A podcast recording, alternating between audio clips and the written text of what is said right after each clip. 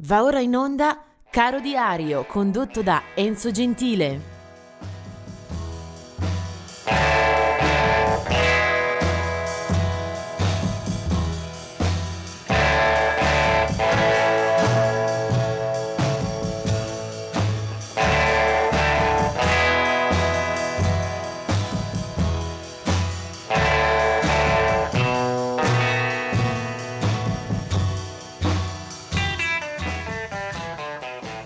Siamo arrivati al 7 di luglio.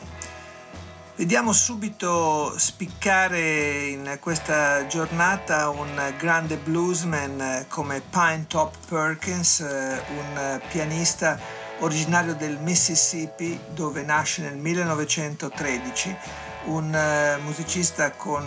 una lunga storia alle spalle, un musicista che ha eh, vissuto eh, diverse fasi della sua carriera, è morto quasi centenario, eh, ha ricevuto anche un Grammy Award alla carriera in età ormai molto molto anziana.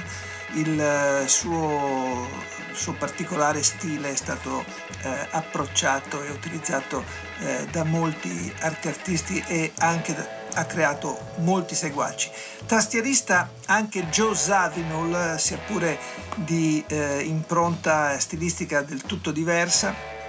Joe Zawinul, nato nel 1932, eh, austriaco, è un musicista che abbiamo eh, conosciuto e ascoltato eh, in ambito jazz soprattutto, è stato al fianco per esempio di Miles Davis,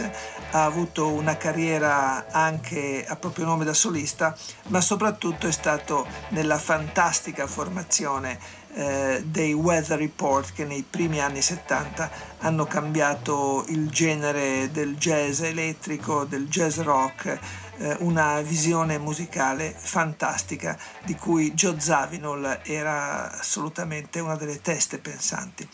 Del 1947 invece è Rob Townsend, batterista, che abbiamo ascoltato dalle file dei Family e della Blues Band.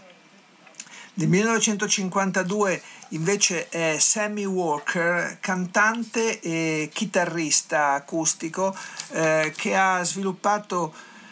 la sua storia seguendo diligentemente le orme di songwriter americani come Woody Guthrie, Phil Ox, fino allo stesso Bob Dylan, eh, seguendone soprattutto l'impronta e le matrici folk. Eh, bello, bellissimo il suo esordio nel 1975 per un'etichetta storica eh, che già di per sé dona prestigio e autorevolezza, era la Folkways, con eh, quel disco che era stato prodotto eh, da Phil Ox, eh, Sammy Walker apre uno squarcio nella canzone d'autore americana, si chiamava Song for Patty e mm, la canzone manifesto era ispirata alla vicenda di Patricia Hearst, la figlia della famosa e ricchissima famiglia americana che si era eh, arruolata nell'esercito di liberazione simbio, simbionese. Dopo quell'esordio eh, il suo eh, stile e diciamo, il suo carisma forse eh, risulteranno presto, troppo presto appannati. Eh, e questo era Sammy Walker. Eh, poi nel 1940, quindi torniamo un po' indietro, eh, è la nascita di un altro batterista, questa volta però è forse il, il batterista più famoso di tutti, eh, si tratta di Ringo Starr, che non appartiene all'esordio dei Beatles, ma ci entra praticamente eh, da subito, sostituendo quel Pete Best allontanato, così raccontano le cronache del gossip, perché eh, troppo carino, eh, destinato a oscurare con le attenzioni che gli rivelavano eh, le fan eh, gli altri membri della band. Ringo Starr comunque è un musicista che ha tenuto botta eh, tutto questo tempo, eh, oltre a una sua carriera solista ricca di spunti eh, e a tutti i dischi realizzati ovviamente con i Beatles, ha poi fondato anche una formazione, la All Star Band, dove eh, ritroviamo anche un po' dei suoi amici, molti sessionman che si divertono a suonare i materiali della grande storia musicale inglese e americana dei nostri tempi.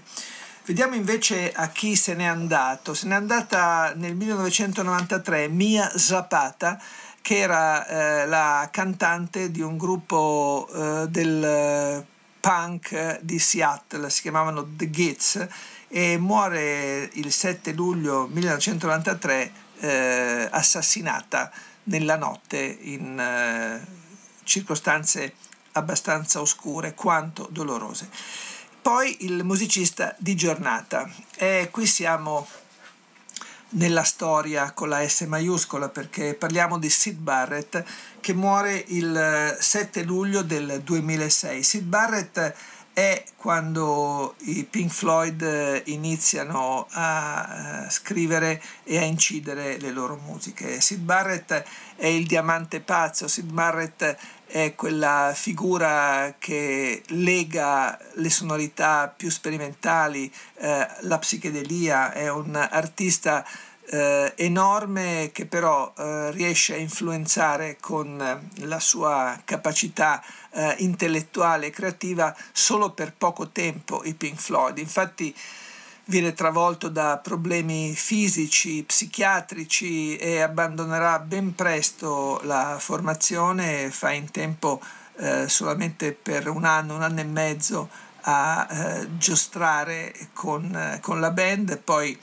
eh, all'inizio del 68 sarà David Gilmour a sostituirlo. Eh, però la dimensione eh, eh psichedelica, quella più coraggiosa eh, del gruppo, credo che si possa sicuramente attribuire come merito a Sid Barrett, che poi gli amici eh, ricorderanno anche in altre canzoni, penso a Shine on You Crazy Diamond o Wish You Were Here, cioè vorremmo che tu fossi qui. Eh, Sid Barrett se ne va eh, dopo un'esistenza veramente sfortunata con contrassegnata da molti problemi psichici, praticamente aveva lasciato questa terra tranne che col corpo già da moltissimo tempo. Se ne va nel 2006, ma mi piace ricordarlo praticamente eh, 40 anni prima, quando eh, ventenne, Sid Barrett era del gennaio del 1946, quando ventenne eh, teneva eh, le redini dell'ispirazione dei Pink Floyd e questo è il loro primo 45 giri. Marzo 1967 si chiama Arnold Lane. Arnold Lane